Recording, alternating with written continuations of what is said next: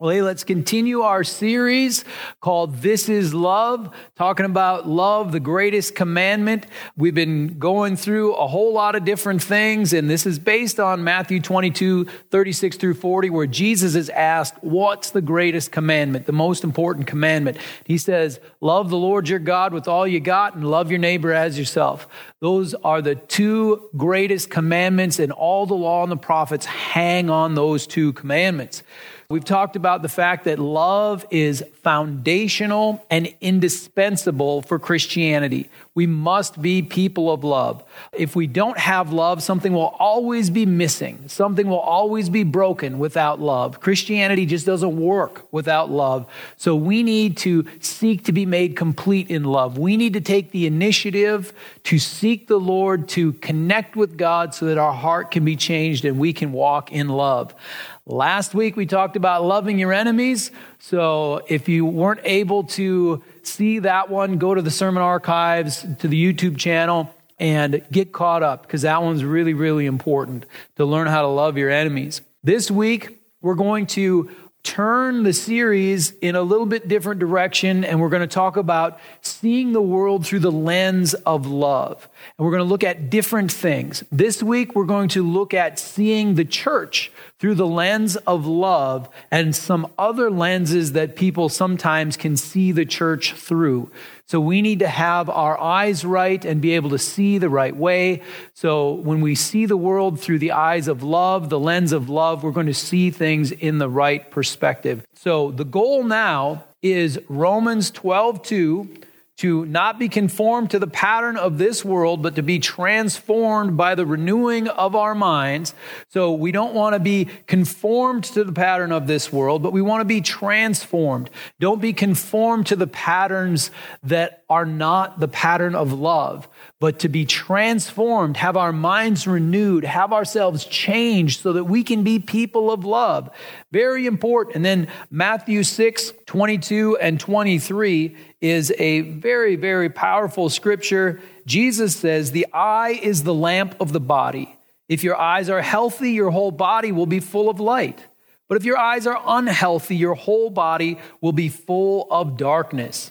If then the light within you is darkness, how great is that darkness? And this is where we get the idea of seeing with the right lens. If our eyes are bad, our whole body is going to be full of darkness. And we don't want to see the world in the wrong way. It's so easy to have a tainted view of reality, to have a view that really isn't exactly right. And sometimes we might be looking at things that are true, but we're interpreting them the wrong way. So we need to make sure that we have our eyes set the way that Jesus would have us have our eyes set so that we see the world in the right way through the lens of love. So today we're going to look at the church through the lens of love, the body of Christ, the believers around the world. We'll talk about individual relationship with church, kind of local church, and then the whole big picture. So as we do this, I want to talk about some false lenses, some bad lenses. You know, if we're going to change to the lens of love, there are other lenses. And so we need to identify some of those and then talk about them. Here are some bad lenses, some lenses that we shouldn't see the church through. The consumer lens. You know, we live in a capitalist society. We're all about getting a good deal and buying something that we like. We're consumers. But when we see the church through a consumer lens, then we're not seeing the church in the right way. There's a competitive lens, seeing things in a competitive way. Churches competing with each other and even personally, uh, individually competitive with others. We don't want to see through a competitive lens. There's a fault finding lens, a lens where we look at the church and try to figure out everything that's wrong. That's not a great lens to be looking at. There's the defeatist lens of looking at the church and saying, yeah, it doesn't get anything accomplished anyway. It's not really even working. And just a defeatist uh, mentality, a defeatist vision about the church. And then also a vulnerable lens. You know, the church that Jesus is building is not vulnerable. We don't need to worry. If you've read the end of the book, you know that the people of God prevail, that God's plan goes all the way to the finish. Uh, so we don't need to see the church as vulnerable. So we've got all of these lenses that we're going to talk about. The one thing before we get into that is this uh, it's important to make sure that as we're understanding the things of God, that we stay on the road. We stay on that narrow path. You don't want to go into the one ditch and you don't want to overcorrect and go into the other ditch. This is something that Christians have a tendency to do for whatever reason. Maybe it's a human thing, but I've noticed it more in the Christian culture. I think people will grab onto an idea and then just drive it so far into a place that doesn't make sense. You know, an example might be turn the other cheek. Well, yes, Jesus said turn the other cheek, but that doesn't mean he wants you to be an enabler. Jesus also flipped over the tables of the money changers. So we need to understand that if you turn the other cheek too much, you become a victim. If you flip over the money changers' tables every time, now you're in the other ditch. We need to be on the road, on the narrow path, understanding when to turn the other cheek, when to flip over the money changers' tables. And with these things, there are ditches. You can go too far one way or too far the other. So I'll let you discern that. But I'm going to talk primarily about going away from the false lens into the lens of love. So let's talk about the consumer lens. Did you know that some people go shopping for a church that they like? I remember when I started looking for a church to connect with, I went to find a church that was making a difference, that I could make a difference in. I wanted to make sure we were advancing the kingdom of God. That's why I chose to affiliate with the Assemblies of God, because I believe the Pentecostal doctrine that, you know, the, the miracles of the New Testament, the Holy Spirit's moving in our lives is true today, still happens. And also the Assemblies of God very aggressive with missions and evangelism. These were important things for me. It wasn't about music style, the comfort of the chairs, how close the parking was, none of that stuff. It was can we get the job done? It was more like finding a opportunity to advance the kingdom of God. That's how I looked at the church, what to align myself with. But when people have a consumer mentality and they have their list of things they like, and so they go looking for a church that has the things they like, they may accidentally not align themselves with the most effective way to advance the kingdom of God, but they're just looking for their own needs to be met. And that gets a little bit too close to the itching ears idea of Second Timothy chapter 4. So let me read Second Timothy chapter 4, verses 1 through 5 Let's get a sense of this. The Apostle Paul is talking to Timothy, a young preacher, a young minister, and he's trying to help him to be more effective, more productive, to really get the job done. And here is some things that he told to Timothy here. Chapter 4, verses 1 through 5. In the presence of God and of Christ Jesus, who will judge the living and the dead, and in view of his appearing and his kingdom, I give you this charge. Well, that sounds pretty strong. Preach the word. Be prepared in season and out of season. Correct, rebuke, and encourage with great patience and careful instruction. For the time will come when people will not put up with sound doctrine. Instead, to suit their own desires, they will gather around them a great number of teachers to say what their itching ears want to hear. They will turn their ears away from the truth and turn aside to myths. But you, keep your head in all situations, endure hardship do the work of an evangelist. Discharge all the duties of your ministry. Paul is warning Timothy that the time will come when people won't put up with sound doctrine. Now, Paul wasn't talking about deep theology. He was doctrine is things like don't lie, love God, love your neighbor. You know, that's that's doctrine. It can get into theology, but I think in the modern context, a lot of the theological discussions are those foolish and stupid arguments that it's talked about here. You know, they're impractical and just divide. That's not what we're going for. Sound doctrine is the basic truths of Christianity. When people don't put up with that, then we have a problem. And there's a, a guy named Jeff Surratt who's one of the guys that speaks at conferences and things like that. And one of the things that he said that I thought was really powerful is he said, you know, in the Christian world, People will put up with heresy, but they won't put up with boredom. And I thought, man, that is, you know, it's true, but that's a knife to the heart. That's a serious problem.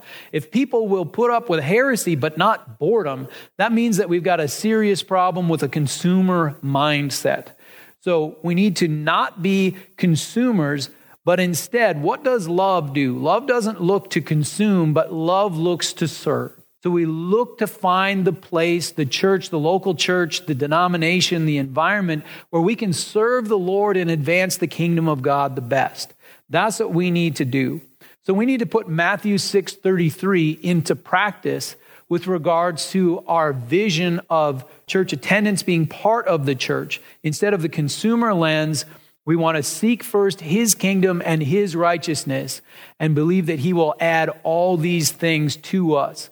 So instead of looking for the things that we want, we need to see how can I advance the kingdom, be part of God's kingdom and his righteousness more powerfully, and then trust God to meet those other needs for us. Don't look at the church through a consumer lens, but look through a lens of love that causes us to be servants, to serve others. That's the consumer lens. Second lens, the competitive lens. We don't want to look at the church through a competitive lens. And there's two aspects of this there's the corporate aspect, church versus church uh, competition or ministry versus ministry competition.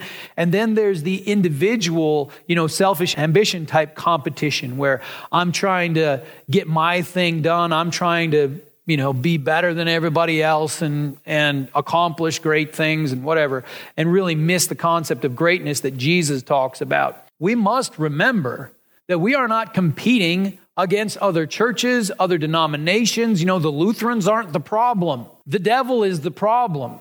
The sin in this world is the problem. The evils of this world is the problem. Now, we'll get into this a little bit later. I'm all for grabbing hold of the truths of the scripture and understanding that there's been false teaching out there in so many different areas.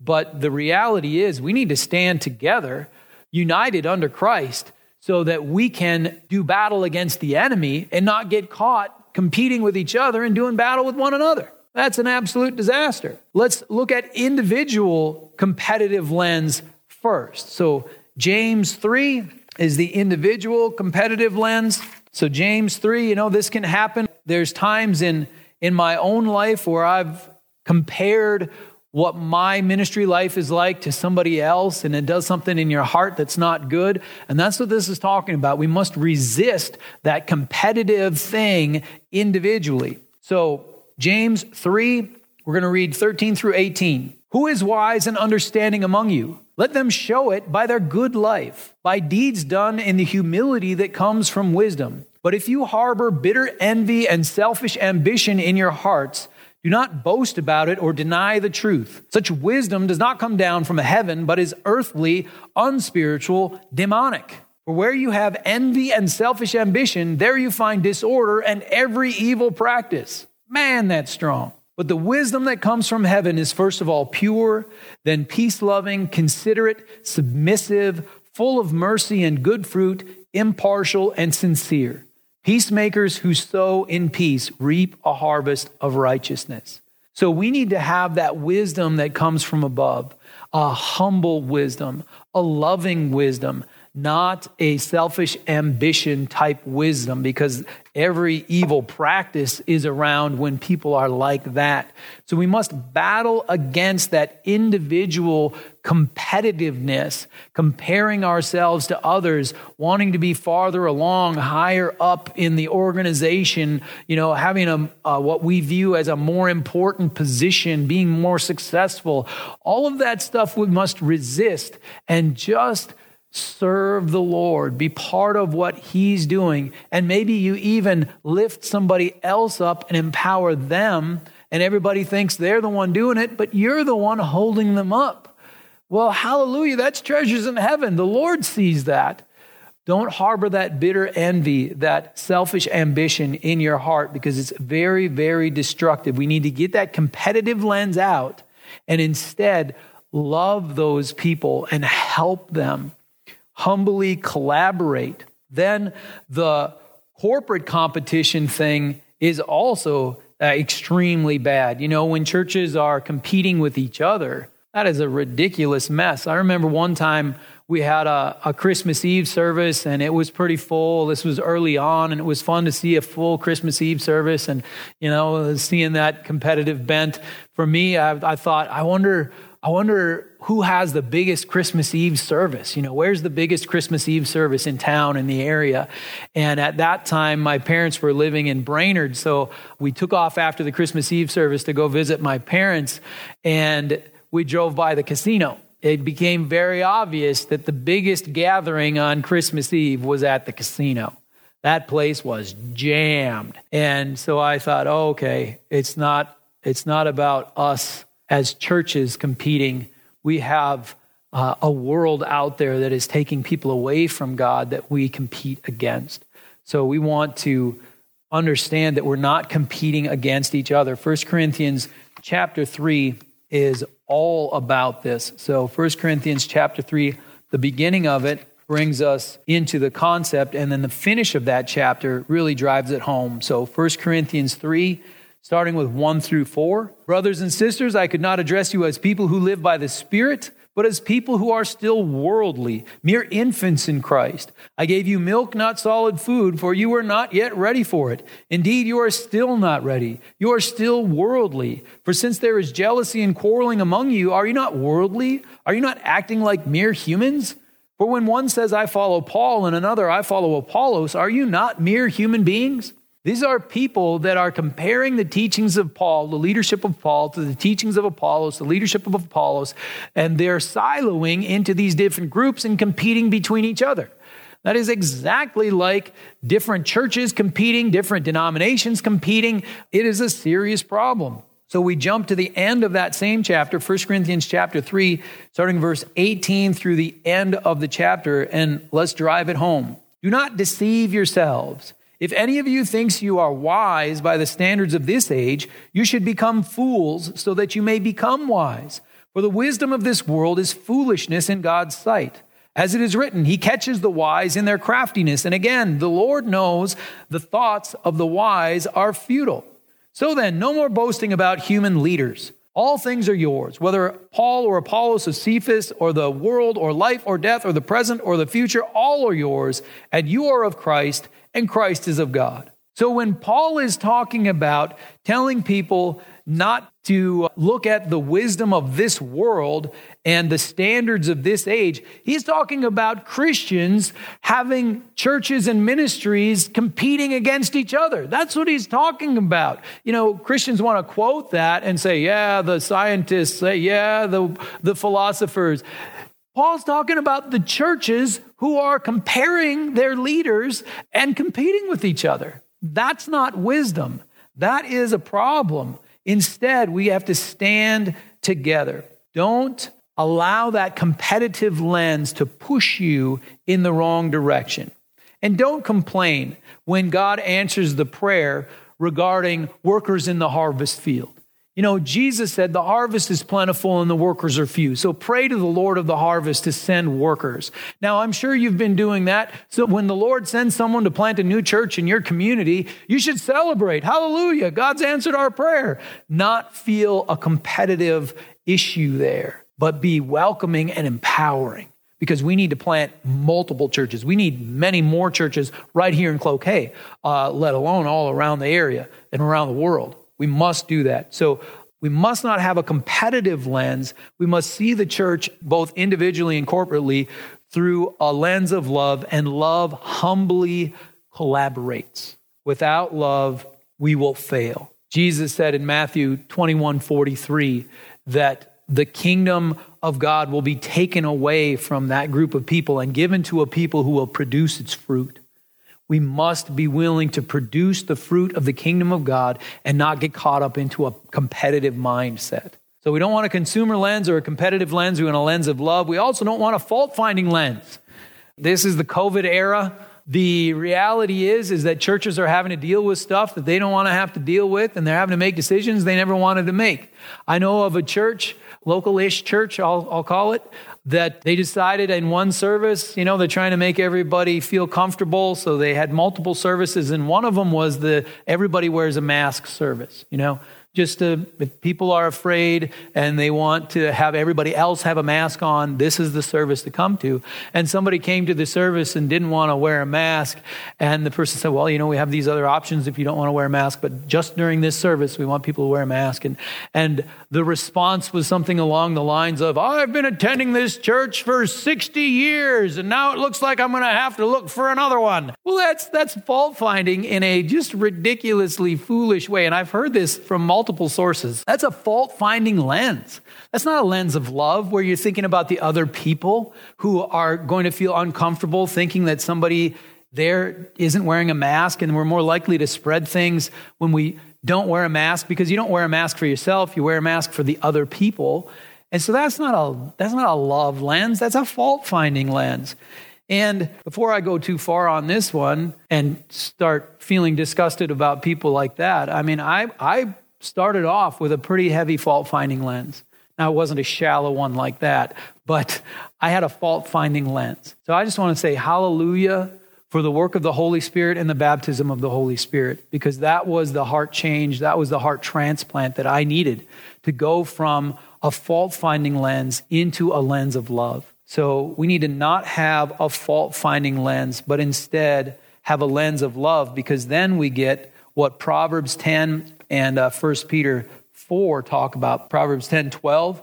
Hatred stirs up conflict, but love covers over all wrongs. Hatred stirs up conflict, but love covers all wrongs.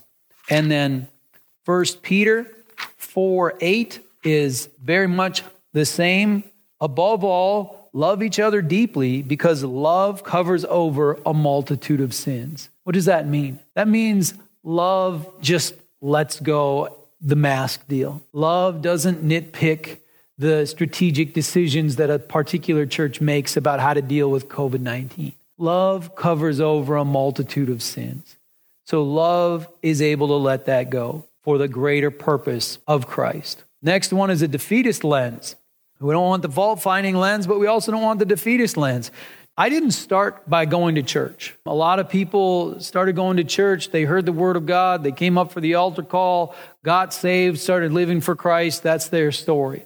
For me, I wasn't in church. I had a person uh, individually witness to me, and then in a, a, time of prayer just between me and God is when I got saved, and I started basically a discipleship program by just reading the Bible. It was me by myself. The church didn't bring me to God. But as I learned the things of God, God brought me to church. The truth is that we belong to the body of Christ. We are one body and we need to come and be part of it. So I was outside of the group and I saw scripturally, I need to come in and be part of the group. So that's what I did. And here I am. So 1 Corinthians 12 27 is one of the verses that made a, a huge difference for me. Very, very important verse and it says, Now you are the body of Christ, and each one of you is a part of it. Each one of you is a part of the body of Christ. I'm part of the body of Christ. If you believe in Jesus, you are part of the body of Christ. You don't get to say, well, you know what? I don't, it's not even working. Church is a waste of time. I'm not going to be part of that. Have a defeatist lens about the church where you just think, eh, it ain't even worth it anyway. Instead, understand you belong, you're part of it. And if you're disengaging, then you're part of why it doesn't work. so it's self fulfilling. The defeatist lens is self fulfilling. You know, then people disengage. And I understand the frustration with this because it can seem like nothing's getting done, like we're not actually accomplishing anything, like this is a waste of time. But you have to continue on without a defeatist lens, but loving God and then believing 1 Corinthians 15 58, just the next couple pages. 1 Corinthians 15 58 says this Therefore, my dear brothers and sisters, stand firm. Let nothing move you. Always give yourselves fully to the work of the Lord, because you know that your labor in the Lord is not in vain. You believe that. Why would it be in here? Well, the Corinthian church was going through a whole lot of problems. They had strife, they had the competitiveness, they had all these issues going on. And so Paul had to remind them look, your labor in the Lord is not in vain. Keep after it. Don't give up. Don't have a defeatist mentality. I looked up on the internet. I don't know if my sources were super great, but I looked at a few different things, and I think this is pretty much ballpark. About a third of Christians really don't attend church at all. About 10 to 25% of attenders are tithers. And what's interesting is nationwide, the poorer somebody is, the more likely it is that they'll tithe. Maybe then they get, uh, God blesses them, and then they're like, ooh, that's a lot of money. So I don't know what, what happens, but we need to engage and be part of it. We need to participate because when we don't participate, when we disengage, when we have a defeatist lens, then it hurts people. If one part of the body suffers, all parts suffer with it. I've got a friend, 70 years old, and you know, I have some oversight over various churches, and, and this is somebody that I know through that.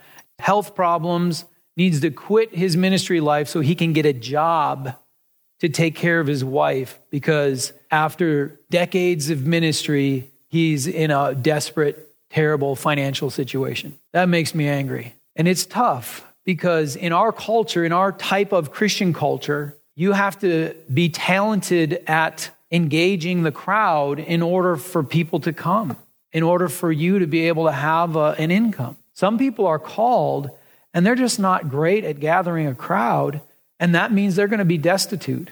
And a good number of them, or they serve in a difficult environment where there's not a whole lot of opportunity, but they're called there and they answer the call anyway. You know, and unlike a missionary on the foreign field, you don't get to raise support for that. It's just, it's just a little church and a little community, so you just got to make it work. And they suffer because people who should be there at that church have disengaged. They don't think it's working, they don't think it's good enough, whatever, they disengage. And then that causes people to dedicate their lives to God and then at the end of it be destitute. And that just makes me angry. And so I would love to buy a huge house with lots of bedrooms and invite as many people who have sacrificially ministered to be able to live there, pay for their room and board, and just bless them in that way. So you got a half a million dollars, send it to me, and I pledge to you I'll take care of that. So if you want to be part of the solution, uh, let me know. Pastor Mike at goodhope.ag. But the bottom line is we must engage, not have a defeatist mentality, because only when all of God's people show up and all of God's people participate through service and giving are we strong. When we're not strong, we see people hurting. And besides, if we took better care of our pastors, we'd have more of them, better ones, stronger churches. Last one I want to talk about is the vulnerable lens. One of the things, again, with COVID, I've heard all these conspiracy theories and that sort of a thing. Let me tell you, God wins. We don't have to worry.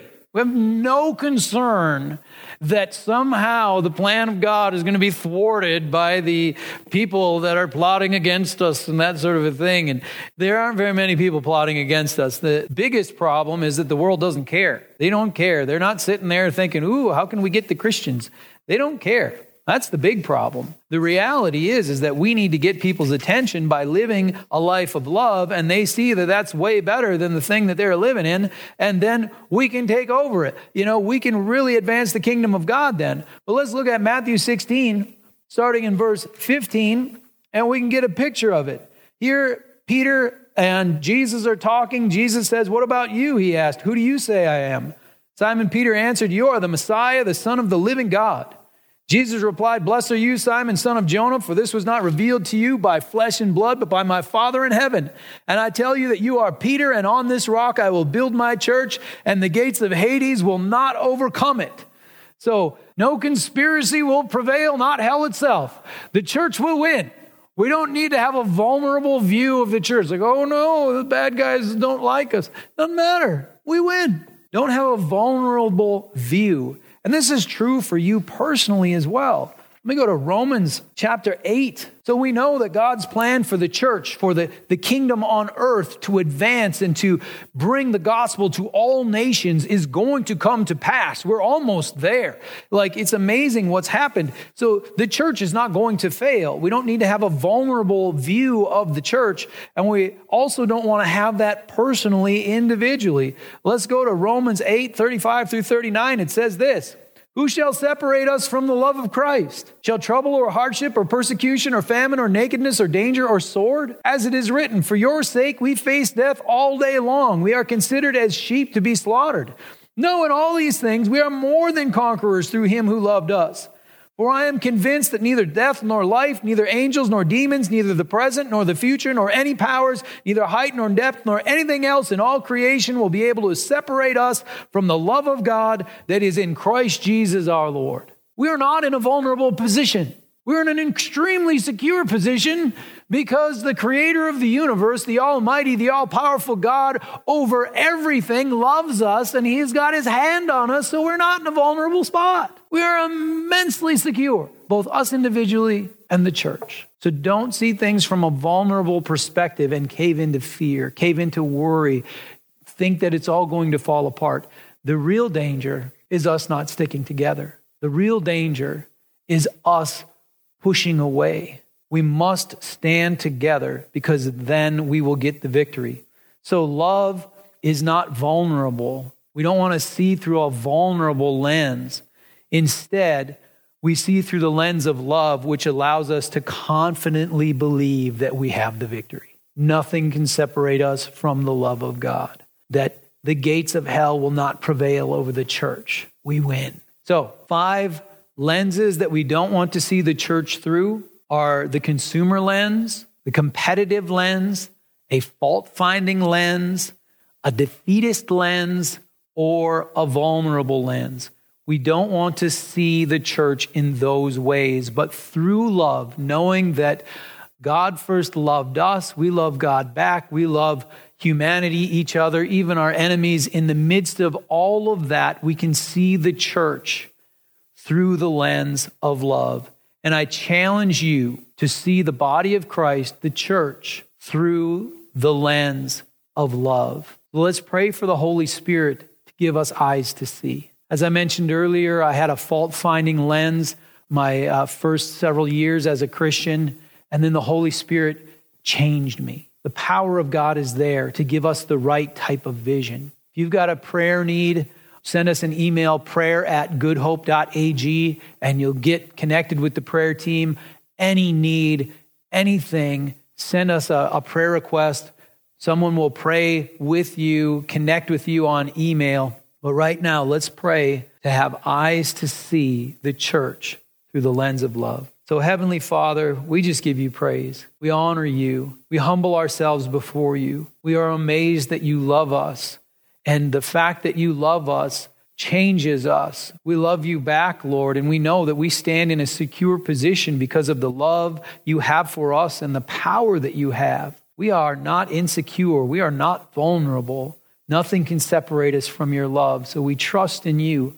Help us to hold on to that trust, to finish the race, to, to run strong, and to see through the right lens. Help us to see the church through the lens of love. Lord, I pray for each one that's watching right now, if they see through a wrong lens, a fault finding lens, a consumer lens, a vulnerable lens, any other lens that we haven't even talked about, Lord, by your Spirit, show them that. And I pray that you would just change them right now, that your Spirit would intervene and bring a change in their heart so that they can see the church through the eyes of love, the lens of love. Father, encourage us, help us to walk in your ways and see your kingdom come. In Jesus' name, amen.